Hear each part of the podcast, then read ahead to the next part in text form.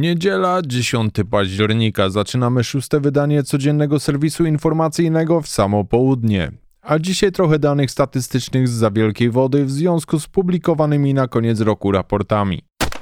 Jak podaje amerykańskie Crime Prevention Research Center, liczba pozwoleń na skryte noszenie broni w USA przekroczyła 21,5 miliona. Daje to 48% wzrost od 2016 roku, ale co ważniejsze, ponad 10% wzrost od roku ubiegłego. Liczby te nie obejmują 21 stanów, które nie wymagają obecnie od swoich mieszkańców tego typu uprawnień, dlatego dokładna liczba osób noszących w USA na co dzień broń w ukryciu jest trudna do określenia. Podaje się natomiast, że około 100 milionów osób, czyli 30% obywateli USA, posiada legalnie broń. Nie muszę mówić, że wypadamy na tym tle słabo. Oczywiście inne realia i regulacje, ale takie liczby warto znać. Dla zainteresowanych w opisie odcinka link do 75-stronicowego raportu SSRN w tym temacie z 6 października.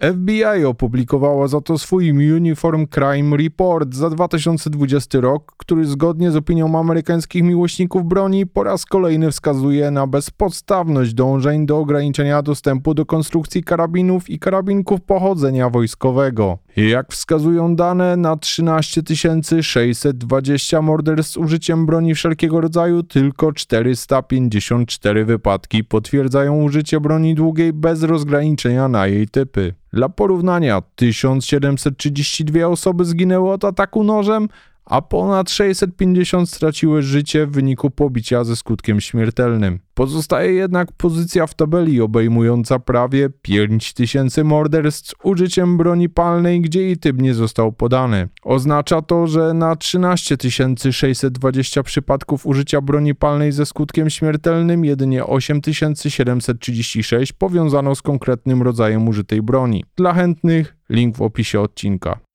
Ogólnie zabawa w kotka i myszkę za wielką wodą trwa. Przeciwnicy broni palnej próbują wykazać, że masowy wzrost sprzedaży broni powoduje wzrost przestępczości z jej użyciem. Z drugiej strony obrońcy konstytucyjnego prawa do jej posiadania przekonują, że wzrost sprzedaży broni palnej w USA jest właśnie spowodowany wzrostem liczby przestępstw ogólnie, w tym z użyciem broni posiadanej nielegalnie. Jak wiadomo, wykresy można po trochę dopasować do każdej z teorii, więc walka trwa, my przyglądamy się jej z uwagą. Nie zmienia to faktu, że lawinowo rośnie liczba Amerykanów kupujących broń po raz pierwszy. Jak podają statystyki, w zeszłym roku prawie 8,6 miliona mieszkańców USA zakupiło po raz pierwszy broń. Wielu łączy to z panującą epidemią, ogólnym brakiem poczucia bezpieczeństwa i stabilności ekonomicznej. Połowa bieżącego roku wykazała 3,1 miliona nowych pozwoleń, co w dalszym ciągu w porównaniu z poprzednimi latami jest wartością bardzo wysoką, ale wyraźnie sytuacja zaczyna się stabilizować. planować.